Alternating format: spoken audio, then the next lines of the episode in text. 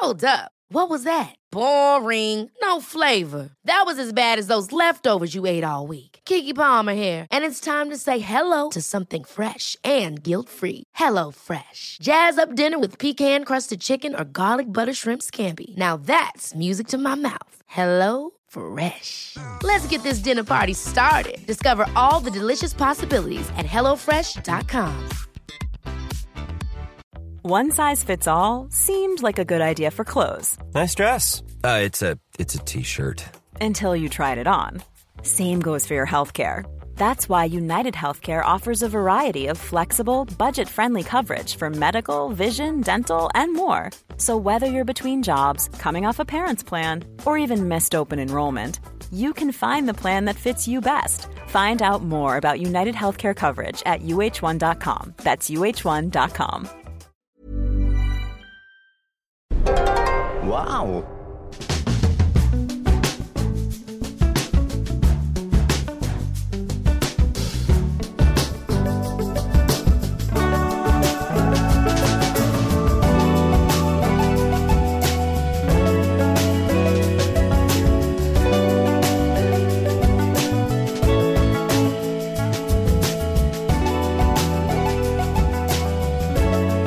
Hello and welcome to the Abroad Japan podcast. Probably the best way of learning about life in Japan without actually being in Japan. I'm your host, Chris Broad, and this week there is no Pete Donaldson. He's gone. I fired him. Uh, no, he's not fired. He has just taken a week off. I've given him a break uh, because I thought it was time to interview someone new, someone different.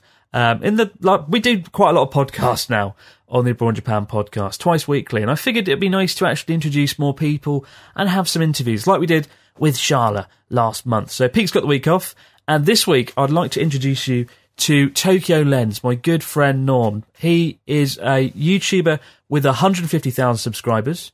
Uh, he focuses mainly on traveling Japan, short form documentaries and photography. Uh, you might have seen him recently on Journey Across Japan. He joined us on the third episode, uh, well, the whole series, but he appeared in the third episode as the disgruntled guy walking into a shop um, was surprised by the presence of Dr. Jelly in the commercial. Um, he's had a good year, three viral hit videos, which we'll discover later on in this episode. Um, he's got a podcast. He's a master of the shamisen, having played with my arch rivals, the Yoshida brothers. He speaks Japanese at a native level. He's called Japan home for over a decade. And here he is. Norm, how you doing? I, I am doing pretty good.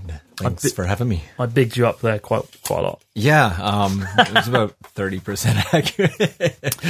So for those of you that don't know you, what would you what do you believe in, Norm? what do I believe in? Who are you? Give us a Um, give us a quick intro. All right. Well, I think your intro was pretty clear. Uh, pretty much everything started around the shamisen side of things. Actually, been in Japan for a bit over a decade. Decided to uh, dedicate myself to becoming the apprentice of the Yoshida brothers, and kind of built a life around shamisen. And was encouraged to start a YouTube channel to share the background of that, and then it turned into what it is today. That's that's all of it. So I think what's interesting about Norm is he has lived in Japan a long time, but he's really immersed himself in every aspect of the culture. Like you've done so much stuff. You just go through that list. Um, you know, it's it's quite impressive. Um, a lot of foreigners I meet here never really seem to integrate into Japan. They've got like one leg in, one leg out, and you never know if they're going to be around that long. But you've been here over ten years, and you've done so much stuff. Um, I'm looking forward to diving a bit deeper into that uh, over this podcast and the next one on Sunday. But first things first, uh, how and when did we meet? We've known each other about two years now, right? At least, at least. Um, I remember there, there was coffee involved. Yes, we met at Ueno Station, right? Yeah, yeah. We we met up at Ueno Station. I think we grabbed uh, some form of meat and coffee. And I lectured you over your videos. These are these are real things that happened. yeah, no, it was cool. And since then, we've met up quite a bit. I've joined you on a road trip last year. You did around Tohoku. You came on Journey Across Japan more recently, um, which is still ongoing. The last episode out this week, of course. But how did you find your time on Journey Across Japan as the cameraman? It was well when when we originally looked at the schedule, the the potential amount of time we had. I, I was like, the, you know. The, any of these shoots tend to be really busy, and I, I sat back and was very intrigued to see how it would play out. And, and as, as I expected, it was busy. It was busy, but uh, it was also incredibly fun. I feel like these are all just really basic buzzwords. It was busy, it was fun, but it was an incredibly memorable time uh, with a lot of good experiences. So for those of you that watched the series, Norm was the guy behind the camera, and a lot of people asked on the the fourth episode with the capsule hotel. People asked, "Did you actually stay in the capsule hotel?" People said, "Like, did uh, did the cameraman and uh, did Ian as well? Did did you get to stay in the capsule hotel?" Oh yeah, we were sleeping in the car. Isn't that the isn't that the official Ten line? capsules, Joey and I. No, you got in there. You enjoyed yeah, it, right? Yeah, it was a good time. It was a good time. I think my favorite part of the entire thing was that the actual story arc Hmm. of the, uh, I guess it'll be a spoiler for anybody who's not caught up, but the Mount Fuji story arc Oh, yeah. was very real. it was real, yeah. was inc- we didn't think that we're like we're sitting there every single day going this this it's just not going to show up. Like we, it was predicted rain for the entire week. Like, oh, the anxiety. It was a nightmare, but uh, yeah, we did pack a lot into that week, I must say, and it was a lot of fun. But we'll get into more of that in a bit. We do kick things off with story of the week here on the Abroad Japan podcast, and this week we've got one from Kim from the Netherlands, and it actually kind of ties in to our experience on Journey Across Japan, and it starts. Hey, Chris and Pete, uh, I'm a long-time listener of the podcast, watcher of the YouTube channel. Keep up the good work. I was pleasantly surprised to see Yudanaka Hot Springs featured in Journey Across Japan in the first and second episode. Uh, I visited the spa town with my boyfriend back in April 2018. It was a very memorable visit. It's quite a long story. I do apologise, but here it goes. On one morning, the owner of the uh, traditional Japanese inn, the ryokan where we stayed, dropped us off on a road leading to the Snow Monkey Park. We hiked up there, and just as in your video, Chris, when we entered the park, there wasn't a monkey to be seen. God damn it, they're never there when you want them. Uh, the people from the park came out to apologise over and over and told us that someone would go up into the mountains to find the monkeys. We were very surprised that this was an option at all and laughed a little bit about it, um, as, as if it was just something they said to be friendly. But then a couple of minutes later, we saw a guy climbing up the mountain with a bucket full of apples, and they were actually going to get the monkeys. It must have been 20 minutes before he came back down again, surrounded by 150 monkeys, including lots of females with their newborns. We ended up having a great morning. Kim from the Netherlands. Why didn't that happen for us? I we had one monkey. We had one monkey. just It was a what? Natsuki moping by the hot spring. What? That's that's not fair. It's just it's, well, it's I, I, it's not fair for us. I'm gutted. And for, that is it's heartbreaking. That, but lucky you, Kim. I'm glad. Uh, Yeah. I'm glad the staff made the effort for you. I will jump in right here and say that the the heartbreak just did not come through on the video. Um, the heart, the, the look, the moment in your face when you realize that there genuinely were no monkeys and that they weren't going to be showing up. I mean, I don't think I would have minded as much if there wasn't like rain and just crap weather the whole time. Yeah, it was quite a climb to get there too. I trashed my only decent pair of shoes going up through the mud. Like, you got these, like the one good thing I own are shoes, and they're ruined now because of that climb. But it was worth it to see nothing. No, it was it was a shame. Um, it's quite a funny opening though. To be fair, I think we kind of turned it to our advantage Yeah. um, by exploiting the the comedic value of, of seeing nothing. Um, and Natsuki's reaction was pretty good too. But um, yeah, go back and watch the misery of uh, of day two, Journey Across Japan. Yudanaka was nice though, wasn't it? It was. It For was the- a beautiful place. For the ten minutes we were there, because Not the most driver friendly town. No, if you're going there in a car, don't. Just don't, to be honest. Um, but now we turn our attention to you, Norm. Um, so the inevitable question that you've got to ask everyone who ever comes to Japan and lives here or does anything in Japan: What led you to come to Japan? You know, they say when you access a memory, each time you access a memory, you kind of change it. And I feel like being in Japan as as long as I have or we have, this question becomes exactly the the manifestation of that. I don't remember what my first answer was. I don't remember what my answer was five years ago. Uh, but I do remember um, the thing that drew me back to Japan was I lived in Japan once, and it was about a year. At the end of the year, I went back to Canada. I, I did the working holiday thing. It was a good time, and a friend gave me a Yoshida Brothers CD. It was the first time I ever heard shamisen. For those listeners that don't know the Yoshida brothers, how would you describe them? So the shamisen itself is like a, a three-string Japanese instrument. Uh, this one is very the the tsugaru shamisen, the one I play, is really high energy. It's it's kind of a mix between a string instrument and a taiko. It's got a really like um uh, I can't. It's got a really iconic kind of sound to it. Yeah. And the Yoshida brothers are the players in that space. Um, I think most people would know them first and foremost from the original Nintendo Wii commercial, uh, where one of their songs was used. And then a lot of people who watch something like Naruto would know them as the people who did the shamisen music for most of the series.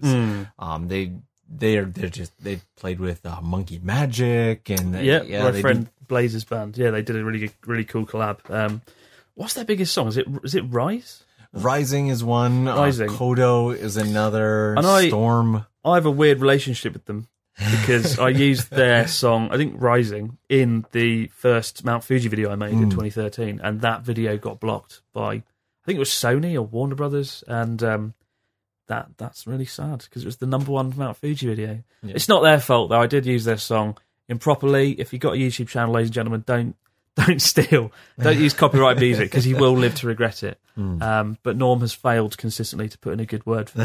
I've, I've tried. Side story here.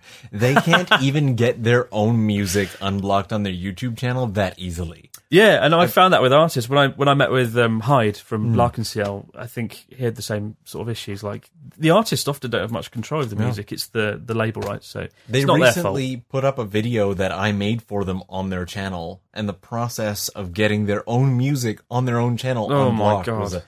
Anyway, so I heard their songs for the first time and thought I've got to, I've got to come back to Japan. I absolutely have to. And I came back uh, and actually didn't do anything with shamisen. I bought a race car.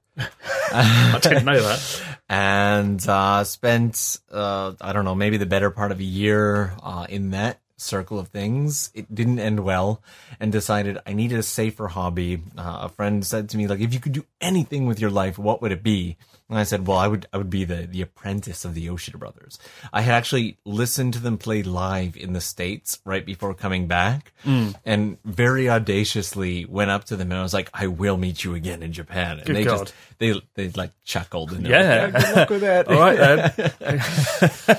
And so I began the journey of trying to get an introduction to them. Uh, it took about a year. I got the introduction. I pleaded my case. I got rejected. waited shit. a couple months, pleaded again, got rejected. Waited about half a year, pleaded again, and told them that I would dedicate everything to it, that I wouldn't give up, that I would take it super seriously, and that if they said no, I would keep gently requesting until the day I died He's a persistent man. Is is Norm? and uh, I didn't get any contact back for like six months. When all of a sudden my phone went off one day, and the older of the two Yoshida brothers was on the other end. He's like, "I make you no promises whatsoever, but grab your shamisen and come to my place for coffee." Good God. And since that day, the, the rest has been history. And basically everything I've done in Japan since then has been based around that. How old were you when you first came to Japan? How old were you when you were sitting in the Yoshida brothers' house with a I would shamisen? say 2005, uh, I first came to Japan. I was like 21 or something Hmm. like that. And it wasn't until maybe 2010, 2011, somewhere around there, 2010 or 2011, Hmm. um, that I was sitting with a cup of coffee and a shamisen in front of the older of the two Yoshida brothers. What an incredible journey and just persistency. It's the key, right? Persistency. You often, when you meet entrepreneurs or successful people, that is like one of the key traits they've got. They just keep going. They won't give up, and uh, and it's paid off. Like you've you've been friends with them for over a decade now, right? Yeah. Um, I've shot documentary content for them. It was actually the, the year leading up to that. The person that I got introduced to, who finally introduced me to them, actually, I wasn't just like, hey, introduce me. I actually spent a year visiting that person almost every month and building up a relationship to the point where I could finally maybe ask without throwing myself under the bus. So while it's it, it sounds like a very aggressive approach, uh, it did take time, but it was definitely worth it. Are you? I mean, in terms of um, foreigners living in Japan that play the shamisen, where are you on the league tables? Are you like one of the top foreign shamisen players in Japan? Would you say? I don't know that there are that many within Japan. Mm, I'm mm. sure there. I'm sure there are. Uh, every now and then, I run into people at tournaments and whatnot. There are some great players out there. I've actually stopped doing tournaments, and I, I maybe it's the same. Uh, maybe it's relatable in like a, a YouTube sense of things. But for me, I really want to enjoy shamisen. So while I've actually taken top spots at tournaments, uh, and while the the Yoshida brothers are very kind with their praise, I'm a lot less concerned with like where I stand in comparison to others, and much more with how much I enjoy it. The second shamisen became becomes a stress to me, is the second I feel like I'll start to detach from it. Right. Um, they actually offered to produce me, like do a whole CD and everything. Um, we were a couple months into working on songs with that, and I just totally stopped enjoying it. Mm. The recording process and just every it just became such. I was like, I'm I'm doing this because it's it's a journey, Right. And, when a hobby becomes Yeah. a job and the pre- you know they've got the pressure there, it really takes some of the fun out of it. exactly. Have you found that? So let's turn to your YouTube channel now. Have you found that with YouTube at all? See, I mean, you've been doing YouTube three or four years, maybe Mm. longer, but yeah, yeah. this year your channel's really kind of taken off. You're, Mm. you're now at 150,000 subscribers, um, and you've had some viral success. Mm. And you know, I don't watch a lot of Japan channels because I live in Japan, right? You find when you live in Japan, you don't need to to watch many other channels in Japan. But I do watch uh, Norm's videos, and I do watch Tokyo Lens because we have quite a shared love of photography, of filmmaking. We both do a lot of short form documentaries, uh, and you've had some pretty good success in the last year in general. Um, what are some of the the best sort of videos that you've done? I mean, the first one, the what the most successful was the guy living in an abandoned school in Shikoku. Yeah, That's yeah. pretty cool. Actually, the the this year's uh, video it kind of lined up with the the whole shamisen being produced for a CD thing. Um, I decided to go the exact opposite with YouTube.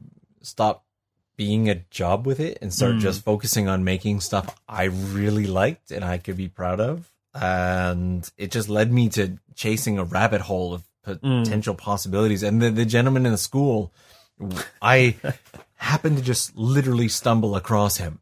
So there was uh, no plan. You were just Zero plan. filming in Shikoku, doing a road trip. Heading to the the village with the uh, the the scarecrow dolls that the woman handmade all the Oh, we've talked about that on the podcast. There's a town in um, Shikoku where the population's going down, unfortunately, and uh, 27 people now. and they've the, there was a woman there that's replaced the population with scarecrows, like you do. yeah. Um, it's a really good video. What's that video called for our Um, listeners? Uh, I know, I know. Pete and I actually discussed it a few months ago when it came out because we've talked about it for years. Okay. Um, and I thought about going, but after I saw what you did, I felt like that. Norm's nailed it. I don't need to go down there myself now.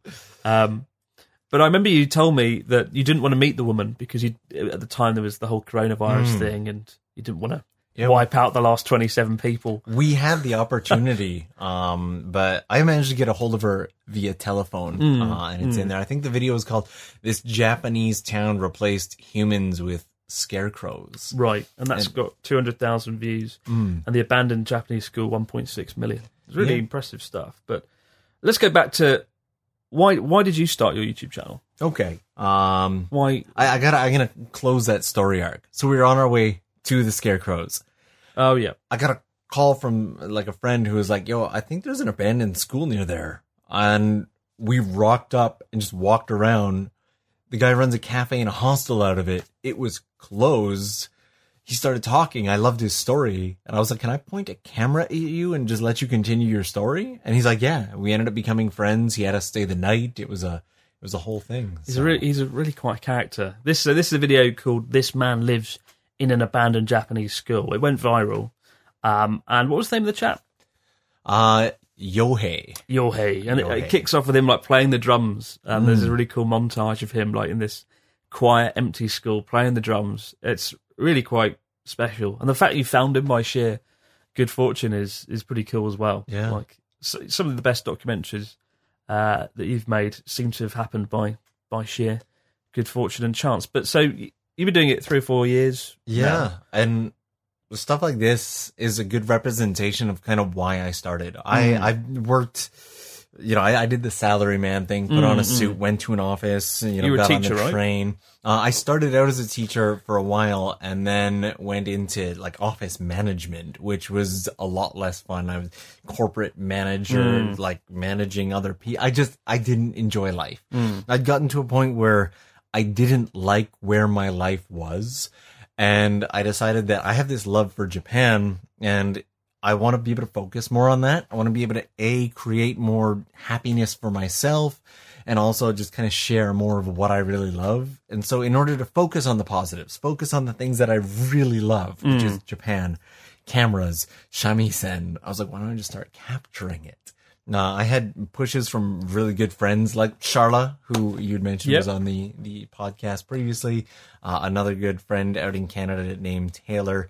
And they were just like, you should just start capturing stuff. How tough was it going from a full time job as a salary man to being a full time YouTuber? You're a full time YouTuber now, right? Yeah, And yeah. it's a pretty big leap as somebody who's um, who's done that as well. Like I did it in 2016, and that's pretty scary because until then, my YouTube channel, Abroad Japan, is funded by uh, my teacher's salary, and then after that, it was funded by YouTube. But the money from YouTube wasn't really Mm. uh, as much as I was earning as a teacher, and I had to take out a loan to is. sort of fund that Mm. that kind of year and get through it. But Mm. um, but it was a tough time. Like, how's that been for you making that transition? And would you recommend it to, to listeners that uh, are are thinking about doing YouTube full time? I I had the added lucky benefit of having the shamisen world behind me. Right. So I was, I think I, I did a year of my full time job and creating videos every single week. And a lot of those videos were for shamisen players mm. on like a different channel that I run called Shamisen in Tokyo. And a few of those went pretty big, got like a million views and stuff. And we started to get offers from overseas. To, to we got like offers from Australia, Canada, the US, Italy, all over the place. And it actually came to a point where I had to choose whether or not I was going to continue this full time job and all the stability that came with it, or whether I was going to stop that and go full on into the shamisen side of things and YouTube side of things. It's a bit of a leap, right? You're, Mm. you're jumping from one vine to the next. You got to fully let go. And I got lucky that that uh, first year we did five, six trips overseas. All were really well funded by the people we went to visit. So you still had some sort of support there from the No. shamisen side of things. And then up until the world flipped itself upside down, Mm-hmm. I didn't really have to worry all that much about YouTube. Um, YouTube was something I, again, I, I did because I really enjoy it. I was doing monthly shamisen performances around Japan and shamisen performances, they, they, they're, they're, let's just say they're well paid. And that really helped me fund the YouTube channel and the adventures and everything. And then when the world flipped upside down, nobody wants to gather in a, in a performance hall. So that and all the overseas performances, I had like four or five overseas performances booked for this year, all kind of went down the drain. And I just leaned into the YouTube side of things. And it seems to be going well. That, that sort of pressure, time. maybe. Yeah. yeah. That's great to hear, though.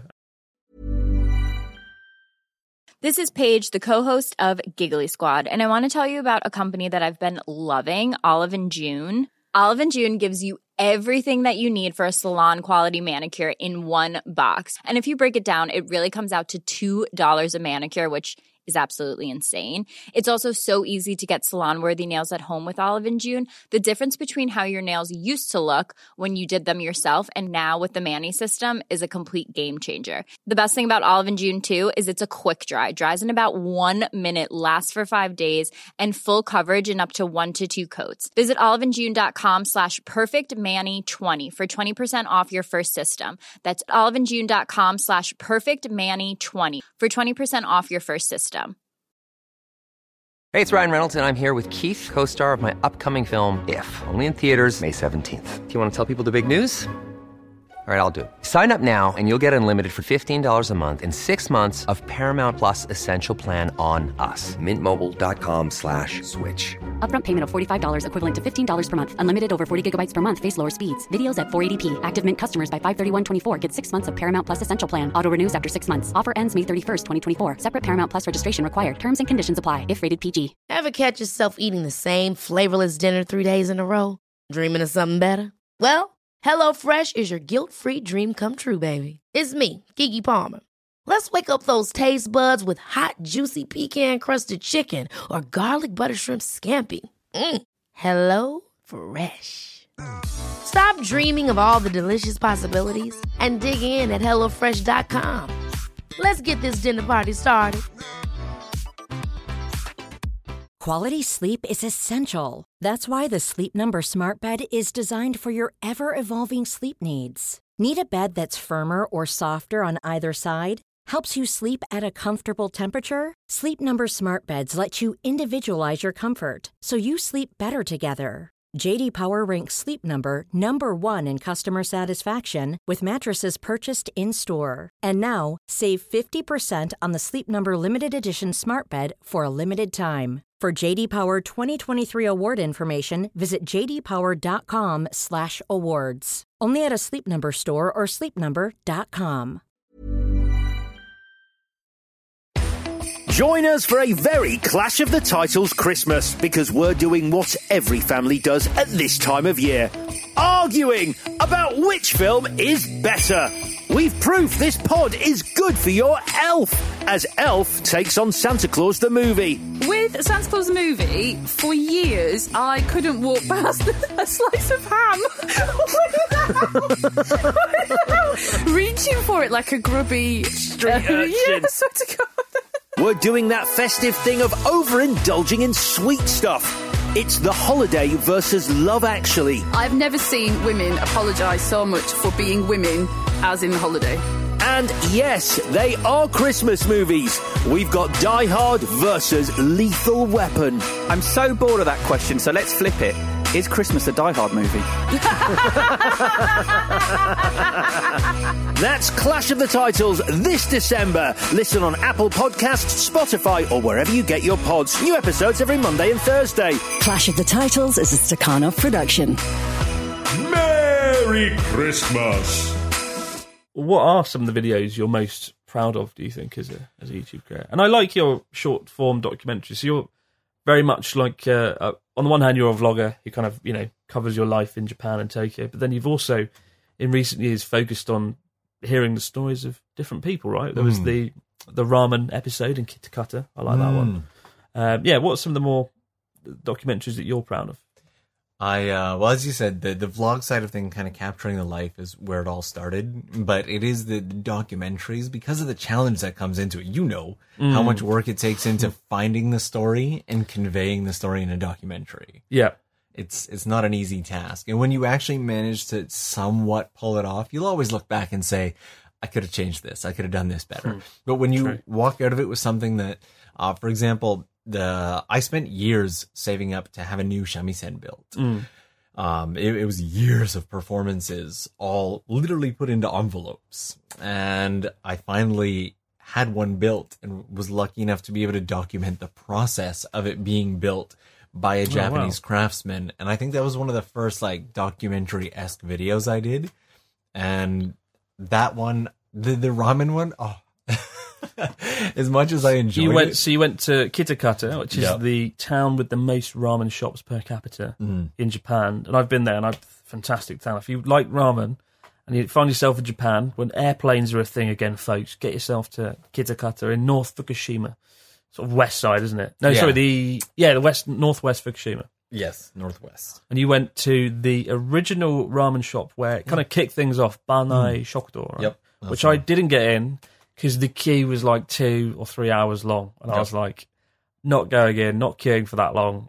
Um, was it worth the queue, or did you get to avoid the queue? Uh, I got to avoid the queue. You In lucky fact, devil. rocked up, not even knowing if we'd be able to make a video.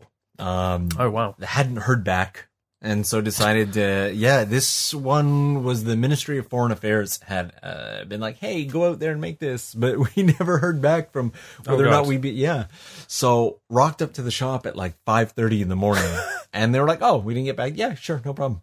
And then so had no plans. I just shot everything all day nonstop. I think i got two terabytes of footage. Bloody hell. and uh yeah and at the end of the day sat down with the owner to do a little bit of like a, a one-to-one Mm. face-to-face interview and at the end he offered to make a bowl of ramen Wow. and it all just kind of came That's together so nice. You lucky devil. A bowl of ramen from the owner of one of the most famous famous ramen restaurants in the whole of Japan, I guess. But uh, is it easy going into these places and filming generally? Like a lot of um, listeners and viewers often ask me, "How is how is it?" You know, Mhm. filming inside places in Japan. But Uh, yeah, I think it's gonna have a lot to do with like your your personal your personality as well. Like as somebody who did a lot of street photography, Mm. I'm a little more comfortable with pointing a camera towards a person, and you can read the atmosphere. and you speak Japanese fluently, so you can kind of get around it, I guess. So, and like you know if they don't want you to, like that'll be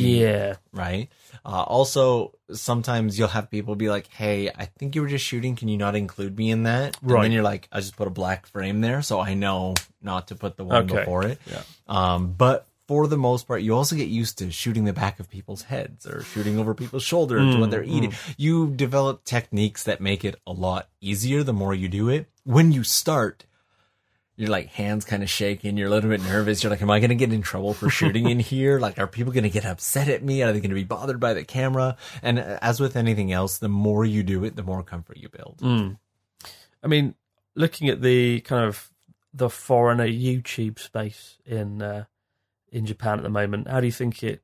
What do you think the atmosphere is? Do you think there's still room for more creators? Would you encourage people to do it? Always room for more creators. I've noticed that it hasn't really the number of um, kind of foreign vloggers in Japan hasn't grown that much over the years. And I Mm, wonder why that is. I think it's because it does take years to kind of build up a strong enough following to be able to do it full time and then to sort of grow it. Right? Yeah. What are your thoughts on that? I think that uh, the the hardest thing to do is persevere. Persevere through the Mm. times where it's not going well. Persevere through the times where you're not like for the longest time. I was just making videos because I wanted to make videos. They weren't necessarily doing great. They weren't popping off anything, right? But I had the love to do it, so I was I was like, I don't care. I'll just continue. Um, and I had that luxury. But I think if somebody's goal is to be full time on YouTube and they start a channel with that in mind, the pressure is a lot harder. I completely agree. Like I, I was lucky as well. Like I did it for three years before I actually got to do it full time. But Mm. in that three years, you know, I did it for fun. There was no sense of pressure, Mm. and I think that is a problem. And I'd say to anybody, you guys listening that are interested in doing YouTube, before you think about doing it full time, do it for a few years Mm. first and see if you enjoy it. Uh, and don't put pressure on yourself because if the people I meet who fail are the ones who are like, I need 100,000 subscribers in a year. blah," and they're focused on that target rather than Mm. making videos that they get excited about or videos that uh, people will actually kind of enjoy. Yeah, and you've got to enjoy the process because You you're gonna do, have yeah. ups, you're gonna have downs. If you can't enjoy the downs, if the downs drag you down every time, mm. that's why I actually recently put out something where I was talking about how I made videos every single week for a year before I published anything to YouTube. How did you do that? I just wanted to. Uh, I told myself that if I was going to do YouTube, I needed to have the consistency. I needed to make sure that I actually liked making videos. You were almost terrifyingly persistent. I just, I want, I like to enjoy Don't, uh, don't make. Norm angry. He will come for you. he won't stop. He's relentless. But yeah, if you can do that, I think everybody wants to document their first trip to Japan, Mm. subsequent trips to Japan. So I think that um, I, I was recently, I, I said something along the lines of like, if your grandparents had a podcast, like the one we're listening to right now, where they just Mm. documented like a Tuesday with Sally and George, like. Would you'd listen to that? You'd want to know what your grandparents' life was like back Yeah, in the good so. times, the bad Yeah. times, the boring times. What did they do on a Thursday evening? Watch abroad in Japan, I hope.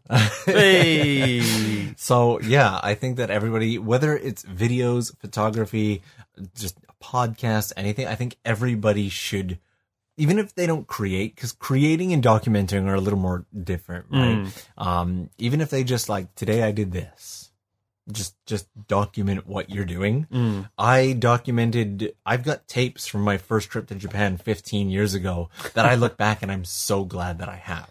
I've got a few somewhere. I mean, on my first year, I did film quite a lot of stuff, but can't bring myself to watch it. It's almost a bit too embarrassing, to be honest. Um, so, as somebody who has lived here for a decade, is you speak Japanese to I'm going to say a native speaker level. Your Japanese is very, very good. Um, how did you get that good? I What's the wouldn't secret? I, I'm going to do the, the Japanese thing and say I wouldn't say it's quite that good. I'm comfortable with Japanese more than anything. I had a, a friend back in Canada uh, from China who could barely speak a word of English, but his confidence when not speaking English was incredible. He was a communicator above all else. Mm. And I try to bring that into my Japanese. I'm comfortable with the language. Um, Did you sit down and study textbook? You seem like somebody who would have just gone out and used Japanese and spoken. Kinda, yeah. A bit like Sharla. Like Sharla, uh, somebody who speaks to almost a native speaker level, I'd say, and very, very good at Japanese. But she's like, I never used a textbook. I just went Hmm. out and used it. And that's something I regret maybe not doing as much. I often use textbooks a lot more Yeah. than I should, I think. Um, it's quite scary going and talking to people. But you seem like somebody who doesn't have that fear when just going out well, talking to people. Using it. in my college university days, I befriended Japanese people. Uh, I basically spent three years almost living with them, Mm. and the rule was inside the house is Japanese only. And it started with Ah. really basic stuff like having a meal together and saying, "This is an egg, this is rice," right? That's- so it's that kind of limitation, right, of being Yeah. like you can only speak in Japanese. That's a Yeah. good point. And actually, the uh, most people I've met who are fluent, like to a native level in Japanese, do put that limitation on, where they say, "Right, I'm not going to speak my kind of native English language. I'm going to speak only in Japanese and think only in Japanese." Mm. And that is something I guess I haven't done, and that Mm. held me back a bit. I've always felt I've struggled. So I've often revert back to English. I've also had the, the luxury of very um, specialized hobbies. Like Mm. cars and drifting taught me an entirely new form of Japanese that I know. Learning shamisen was a totally like musical Japanese. I didn't know any of those words. Musical so Japanese. dipping my foot into these like specialized lingo, if you will, um, also kind of help build comfort. There's still a lot of stuff I don't know a lot, but So I guess just be proactive, go out, meet people, do new things, Mm. and use Japanese practically. yeah, yeah. Have you? How much time did you actually spend with a textbook? And I don't think I've ever opened. God damn I- it. So in high school, at the end of high school, I had a, a teacher who uh, was like, "You should learn Japanese," Mm. and he was like, "I'll tell you what. Here's my little dictionary. Um, if you learn hiragana within the month." I will give you this dictionary. It was Wow. his dictionary from his time living in Japan. And I sat in the hallway and I, I practiced hiragana during my lunch breaks and whatnot and wrote it out on the board one day and he's like keep the dictionary but i think that's the closest thing and like i learned all the wrong words by the way like half the stuff that i learned from that dictionary are words that japanese people don't actually say Right. so when i tried to use them they'd look at me like "What- what so that kind of put me off of using books so, what advice would you have to our listeners looking to study Japanese and become fluent? just listen and copy listen and copy listen and copy build up that listening comfort And find somebody to actually talk to absolutely and communicate. I guess that is the main problem, though, especially in the UK. I think there's more Japanese people in Canada than there are in the UK. Potentially, Definitely. But it's also like we're recording this in 2020 where there's Mm. no short of app shortage of apps or portals or platforms on which you can jump on and Like try to communicate with somebody who's iTalki, not, yeah, Hello Talk, and all those things. Yeah, everything. good point. Good Wish point. I had those things. I was MSN Messenger at best, talking God. to my Japanese friends' moms to practice my typing and reading in Japanese. I remember MSN all too well. Um, but we'll hear more from Norm's experiences living in Japan in Sunday's episode, um, and we've certainly got a lot of ex- experiences there to draw from. But uh, let's now turn our attention to the fax machine, where we read out your comments, questions, and stories. And we got one from Giselle and Dee from Canada. You're from Canada, Toronto, right? Yes, yes, yes. Toronto. What's Toronto like? Um, it's Still not being. I don't really know how to like. What's Toronto? It's It's a place of magic and wonder, isn't it? It's like a. I, I don't know. I, I, Is I, it- I want to say it's like New York, but it's not. I want to say I've- it's like Montreal, but it's not. I've been to Montreal and Vancouver. How's it compared to them? Uh, Vancouver's a really pretty place. Mm. Toronto's just like like your old city. It's like a Chicago, New York kind of, but with bacon. I don't know. With bacon. You've sold it to me, Norm. You've sold it to me. Uh, Giselle and Dee from Canada. Hi, Chris and Pete. Uh, my mum and I are planning a trip to Japan next November. While I'm comfortable using chopsticks, my mum has never learned. She's trying to learn, but is really struggling. She had a severe case of carpal tunnel syndrome in both hands about 10 years ago, um, which meant that there was some damage to her hands. Um, my question to you is Would it be considered rude to request a fork at restaurants or to bring uh, said utensil for her use? What would be the best way to ask or approach the issue with restaurant staff? Um, we loved the YouTube video you did on Don Quixote, um, and, plan- we plan to purchase some sappy underwear for my brother as a Christmas gag gift. That should be embarrassing come Christmas morning 2021. Merry Christmas from my family to you both, uh, Giselle and Dee. Sappy underwear. Are you familiar with sappy underwear? what is this sappy underwear? So? Don Quixote has a lot of um, bizarre brands of underwear. They've got Black Man underwear. it's just called Black Man underwear. And it's like a, a thong for men, so it's a bit odd. And uh, Sappy, which are nice looking underwear, but they're just called Sappy. They're just called sappy. Yeah, imagine like going on a date with a girl, trousers, underwear, pants come down if the date goes well or whatever, and then I just see Sappy underwear. How would that? How would that go? Um, I don't. I don't remember which video that is actually. It's either one about crazy Japanese English, or it's. I did a specific video on Don Quixote about three or four years ago at Christmas time, but uh, the ultimate gift there. Interesting question. What about? Um, what do you think about that? Utensils. I uh so I, I think we're both friends with Dogen. Yes, And, Dogen, uh, great YouTube channel and yeah. Twitter guy. And him and I had a, a talk a while back about how you it's actually people live in this world where they're very afraid of offending Japanese people. They're very afraid Yeah. that what they're going to do is, is Even I was. I mean, I was as well before I came here. Can you remember the last time that you've actually offended a Japanese person though? I actually can't. No, it's it's. I don't think I've ever made anyone angry. Like, Mm. and that's just, that's a really good point actually. Like, I did that video, what not to do in Japan, Mm. um, which lots of people seem to have reacted to in recent months. But it's very hard to cause offense. Actually, no. The one time I did see someone get angry it wasn't me. It was my friend uh, George. We went into a uh, bathhouse in Mm. Kyoto, and he accidentally walked in with his shoes on. And that is the one thing that will trigger a response, I'd say. Ah. Having your shoes on. So that's the one thing you need to worry about, generally, genuinely. Um, but no, asking Yeah. for utensils No. isn't going to make anyone angry. Um, sometimes they do sort They of say to you, it, they yeah. do say, like, do you want knife and fork? Mm. Um, uh, and so it's, don't don't worry about it. Yeah. Maybe do bring a fork though, um, because a lot of places don't have utensils, right? Yeah.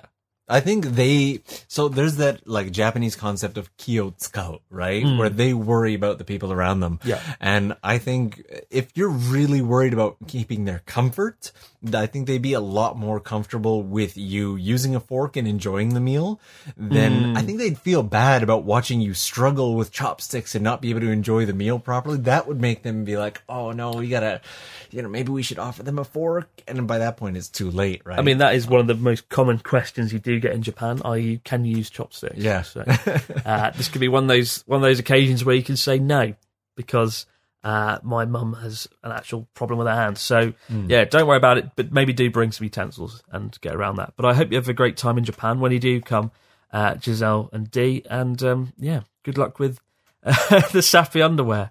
Uh, I'm sure they'll. I'm sure your brother will love it. I got one from Chris. Okay. Alston. Uh, yeah, I'm going to read this one out then.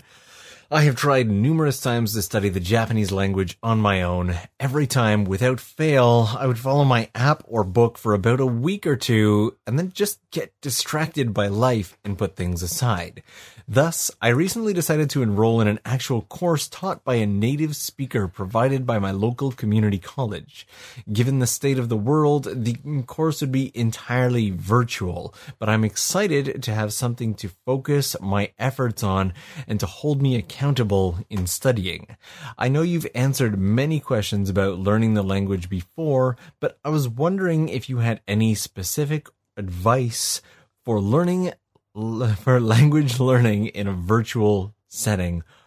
All the best, Chris Alston. Hmm.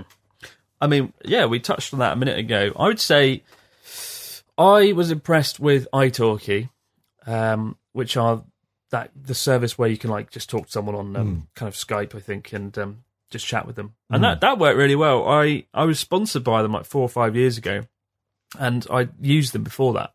And when I did use them for a time, I found them to be very good. I had a really nice uh, woman. I can't remember what her name was, but she was really lovely and down to earth. So if you find a good teacher, then it, it does work. Mm. Like don't don't think it's an issue. What do you think? Do you know Jerry Seinfeld? I do. The, the comedian. Yeah, yeah. Um, so Jerry Seinfeld had an approach uh, to becoming a comedian, and what he would do is his goal was just make one joke every day. Just write a new joke every day. It doesn't Mm. have to be good. Mm. It just has to be every day, and he'd mark it off on the calendar. And the goal was to create a chain and to never break Oh, the the chain. chain, right. And I think that's method. a great method to learning a language as well. You don't have to study for an hour that day. You don't have to study for 20 minutes that day. Five minutes is enough to say you've done it. The hardest part is always starting. Yeah. You can start, you can go for five or 10 minutes, but it's been on your mind that day. And just don't break that chain a little bit every single day. That's a really good point. I uh, I remember a few years ago when I was doing this like weight loss challenge um, with mixed results.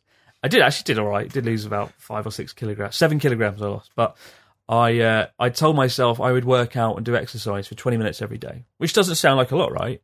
But what I found is for me, twenty minutes felt like an inconsequential amount of time. So I Mhm. thought ah, I can I can fit that in. I'd start doing it. I'd go, wow, I'm really enjoying this, and then I wouldn't stop, and I would often work out for an hour. And so I would apply that method to anything, particularly learning something like Japanese. Um, and I do think, you know, it's, learning Japanese is really fun once you get into it. It is, The it hardest thing can be that point in the day when you have to open a textbook and dive into it. Mm. But I love studying it, um, and I hope you have. I hope it goes well, Chris. But Yeah, uh, yeah, stick with it. Keep us posted. Let us know how you get on. I'm keen to find out. Um, we got one from Georgie. He says, "Hi, Chris P. I used to work for Casio and a HQ designer. Thirty years old and very shy. Was visiting the UK and showing us other products he was currently working on. One of these products was a camera called G'zOne, pronounced Jizai. Uh, God, oh dear. All the English speakers in the group went quiet, and our events manager asked, "Really?" Uh, and took him aside to explain that uh, why the name G'zOne might raise might raise some eyebrows. God's sake.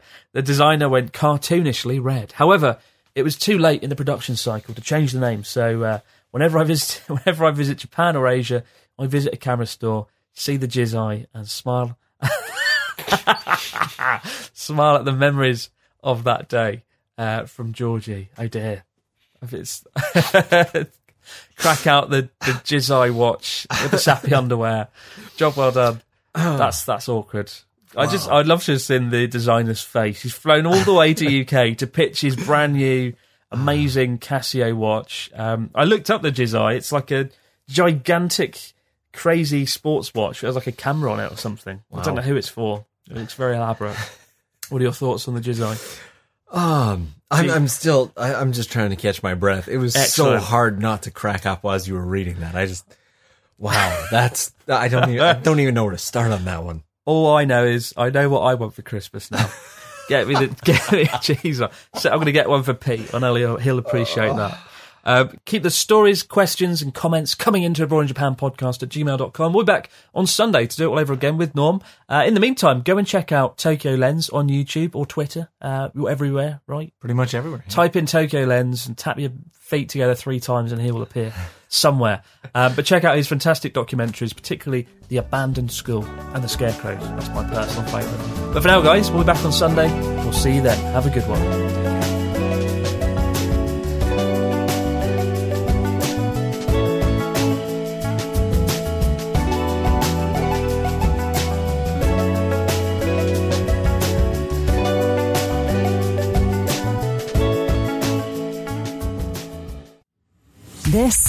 A Stakhanov production and part of the ACAST Creative Network.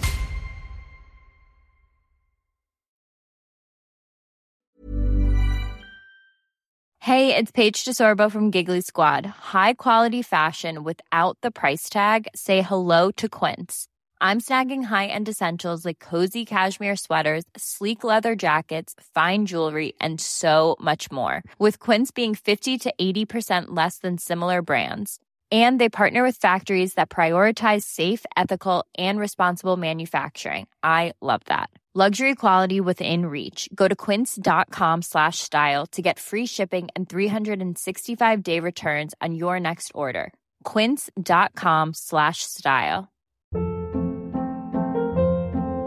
Hold up. What was that? Boring. No flavor. That was as bad as those leftovers you ate all week. Keke Palmer here, and it's time to say hello to something fresh and guilt-free. Hello Fresh. Jazz up dinner with pecan-crusted chicken or garlic butter shrimp scampi. Now that's music to my mouth. Hello Fresh. Let's get this dinner party started. Discover all the delicious possibilities at hellofresh.com.